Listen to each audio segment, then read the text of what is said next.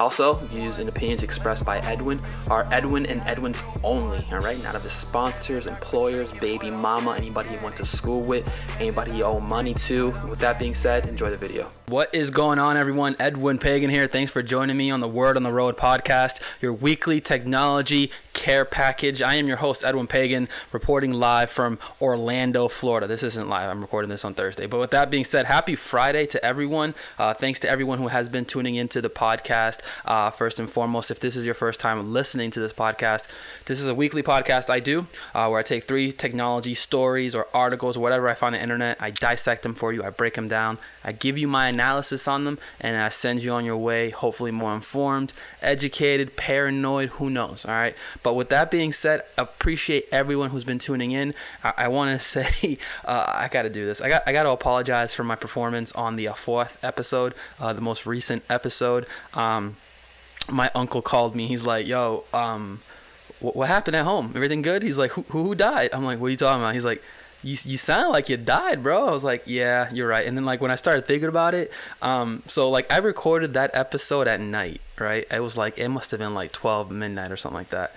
And so I am engaged to a Hispanic woman, and the fear of waking her up, I was just kind of like, um, like I think the fear of waking her up is why like my energy levels were like, uh, let's let's go ahead and keep them down to a minimum, homie. You a little too hype, you too turned up, like you didn't do your taxes, and um, um, so yeah, I, I, apologize for the episode. I'll, I'll, try to be more enthusiastic uh, for the for the episode for those who uh, who have commented and said such. But uh, with that being said, man, um, I appreciate everyone who's listening. And uh, man, I've been I've been doing good, man. I, I have been having all the technical difficulties today. I've been like trying to like I've filmed this actual episode. This one I'm doing right now.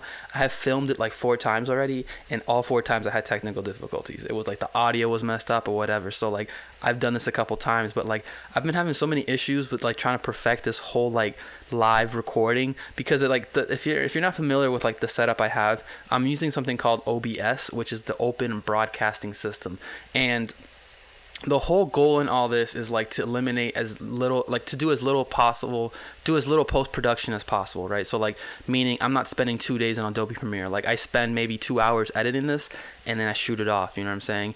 And so the reason i'm able to do that is with this obs software i'm able to connect all these devices and just like switch in between all them. That's how i have the green screen that's how i have like the ipad on my articles and all that stuff. But getting all that to work perfectly it's like trying to be the perfect you know husband for hispanic woman you know?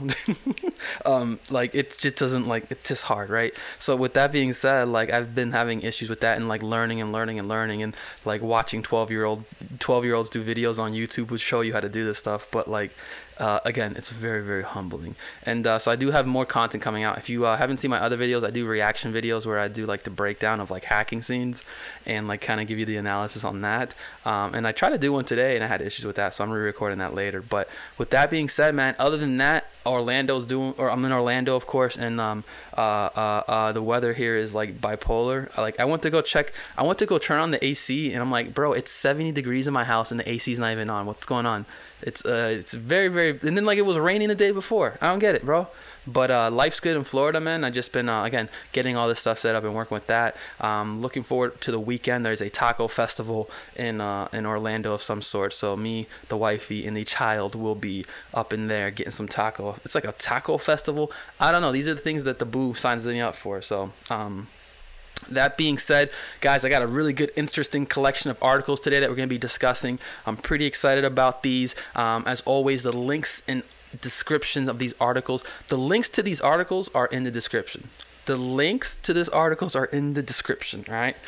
Uh, did I say that right? All right, bet. They're in the description if you're on YouTube. And if you're on, watching on the podcast, listen to the description on there or uh, click on the description and it will be there. So, with that being said, let's jump into the first article from the fine folks at fortune.com. This is actually behind a paywall, but you can actually read uh, a big chunk of this article. But this article is coming from the fine folks at fortune.com, which uh, basically they're talking about a uh, a uh, last week that uh, a, university in California uh, basically canceled its plans to implement a facial recognition system uh, campus wide. So basically, if you're not familiar with what facial recognition is, the, the short, easy part of it is like imagine if like anytime you got trespassed from like a local bar, they can automatically tell when you walked in the bar because of the, the camera could just see your face and automatically detect it and report it. So what's really interesting about this article is I, I didn't even understand like I didn't even know that like the, one of the biggest issues that they have with facial recognition software is that it doesn't do a very good job of identifying black people like different black people. It just assumes that all black people are the same, which is like, yo, if you think we're having issues with the police, you imagine we implement a facial recognition system that has like artificial racism installed into it. That's like a that's a movie in and itself. And um, the school and the students kind of just said, you know what, uh, even though these systems provide this type of safety and security for us, because if you really think about it, facial recognition, if implemented the right way, can make it so if there's someone who's trespassed, they can't identify them. It can identify if someone is not supposed to be in a room that is in the room. And so there is a lot of pros and cons or pros to having facial recognition. But the school said, you know what, we'll take the risks, but we don't want this uh, type of invasive uh, technology in place. And I couldn't agree with them more. I couldn't agree with them more. So like, true story, like, you know, um, my my fiance is a couple years older than me or younger than me and what's cool is that like what's interesting is that she doesn't really remember 9/11 in the sense of like what life was like before 9/11. And so before 9/11, bro, you could go into the airport, you can, you know, go to the terminal, you can go with your family, you can meet your family at the gate. 9/11 happens and you can't even bring a, a freaking 20 ounce bottle through TSA. And the reason it's like that is because we became so scared that we said, you know, we'll do anything to stay safe, uh, but at what cost? And so you fast forward to today, we'll look where we're at. And so with this type of technology, you know, we do facial recognition. We go down this way. What's what's next? Do we put little trackers on the students? Do we put cameras in the bathrooms that can only detect firearms? I mean, at what point do we say, hey, like this is too much in order to keep our safety? And so the school is kind of just saying, hey, before we even start the conversation, we're shutting it down. We're not ready for this. We don't want that in our campus. And so, um, so I think it's a it's an interesting conversation to have, and um, you know, salute to them for doing that. So check out this article, man. It's at fortune.com. Um, it's all about the uh, the facial recognition fears that we have. So that being said, moving over to the next article real quick from the fine folks at NPR. So in short, the Tesla driver who recently died in a car accident, uh, who was driving using uh, driving using the autonomous driving mode or the autopilot mode, as they say. So it turns out this guy, well, even though the Tesla autopilot was working and he died because he wasn't had he didn't have his hands on the wheel.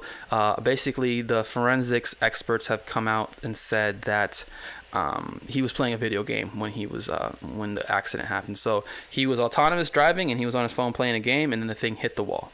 So he wasn't paying attention at all. It wasn't like he was texting and driving. He was just not paying attention at all. And so what's really interesting about this article is that they kind of bring up some points about like the fact that like yeah, you know what? Did the driver misuse the system? Absolutely, 100%. It was misused by the driver. But in that same respect, um, is it Tesla's fault that the driver used misused the system? Because the issue with people, the, the, the misconception that we all have with autonomous driving, with these Tesla self-driving features, is that like it's assisted driving. There's levels to autonomy in driving, but this type of assisted, this type of autonomous driving that Tesla has isn't true 100% autonomous driving. It's what we call assisted driving. So this device is still needs the assistance and interactions from the human. It still needs the human to you know guide it off the highways. It still needs its humans to be its eyes and ears for certain things, but it's just assisted driving. But because of Hollywood, because of sci-fi and everything else, as humans we think that oh well no no no no no bro this is a completely autonomous driving. So I'm gonna roll the seat back, I'm gonna go to sleep, and this robot is gonna do everything for me, and we're just not there yet. And because we think that we're not there yet, things like that happen. So um, the National Transportation Safety Administration is basically saying that hey,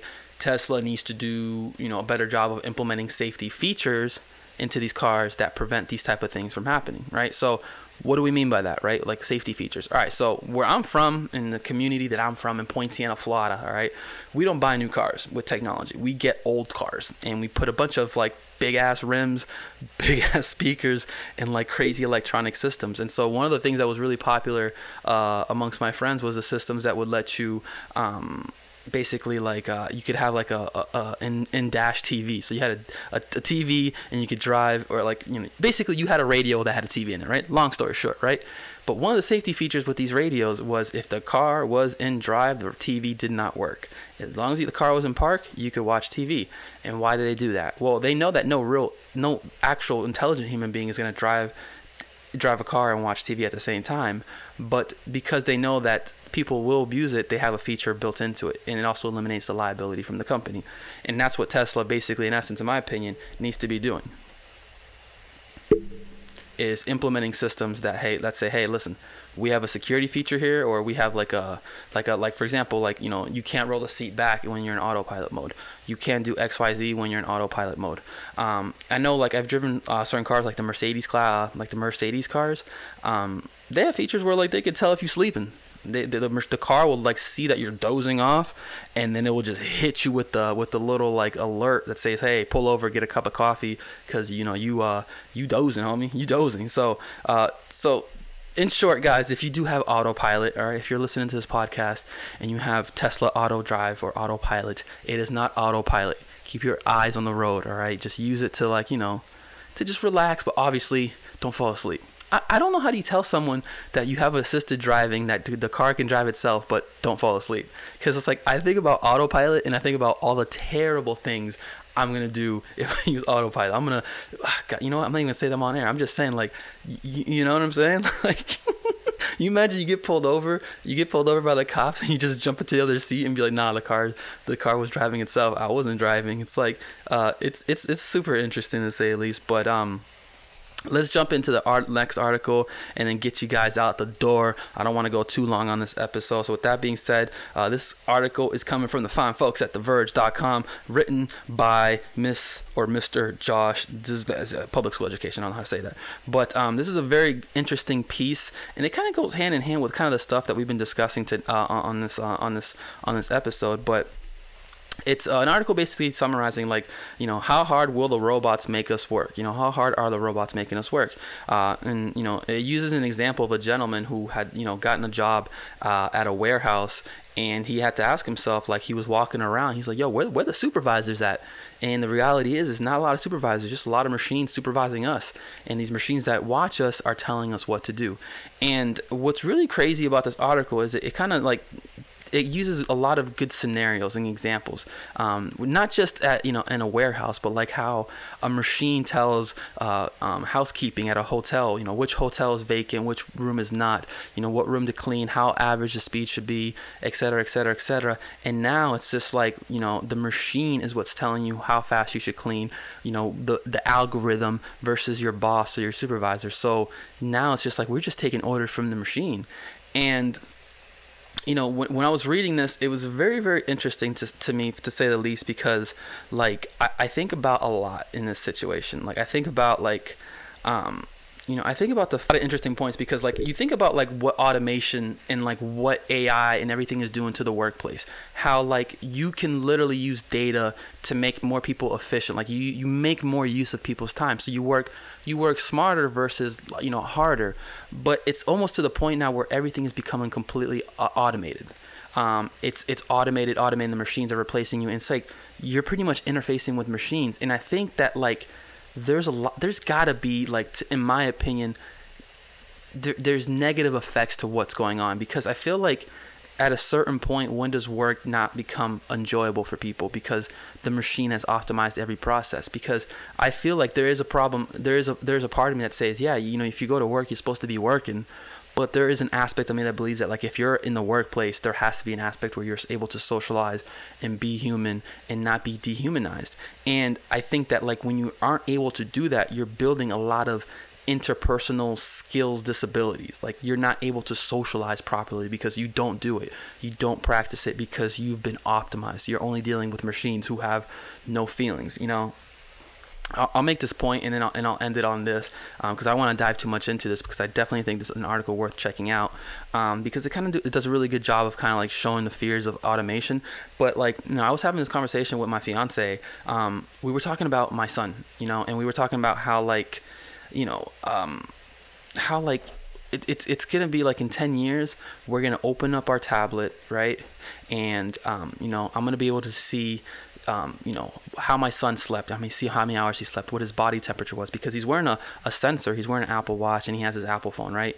And I'm gonna be able to see, you know, how he's feeling, right? Uh, his body temperature, his weight, because there's a scale in his bathroom, his glucose level, because he has a glucose sensor, his heart rate, and all that information is fed into a machine that then tells me, hey, Edwin, this is how your son's feeling, right? So I can tell if he's being stressed, if he's doing this, I can do that, right? And then his teacher, who's using another system, is gonna give you more information about him. So it's gonna get to the point where the means of how I got this communication about my son, right, won't be interpersonal because I don't have to talk to him anymore because I'm getting all the information through a through a system, and so that that interpersonal relationship that I have with him is no longer going to be there because I won't need to do it. I will no longer have to have those conversations because I'm getting it through a machine. And the machine is telling me how to take care of him versus me using my natural instincts to see what the best way to take care of him is, what's going on with him, and building that personal relationship. And so I feel like with with with this article and what in general with machines uh, and the route we're going it's like we have to have that that, that degree of separation there um, where it's like you know we're still human and have that human aspect of us uh, in our workplace. Because if we don't go that way it's going to create a, a generation of people who are just overworked. Overworked who are robots who become you know dependent on substances to get their mind off of this. Um, and in, in, in essence it's going to make work a non-enjoyable place. And so I know that's kind of like a freaking doomsday theory, but like, or like a Black Mirror theory, but like, it's really, we're really not that far from it. Like, we're really not that far from just being able to find out as much information about our kid uh, as we need, you know? So, um, with that being said, definitely check out these articles. And these articles, of course, are always included in the description uh, and in the description in the audio podcast as well. But until next time, guys, this has been a, a Word on the Road podcast with Edwin Pagan. Make sure to like, subscribe, leave a comment if you want to see what articles you want me to talk about. Um, um, and and uh, give me your feedback as well. And till next time, guys, make sure to follow me, Edwin Pagan19 on Instagram. Until next time, this has been the Word on the Road podcast. My name is Edwin Pagan. Take care. Peace.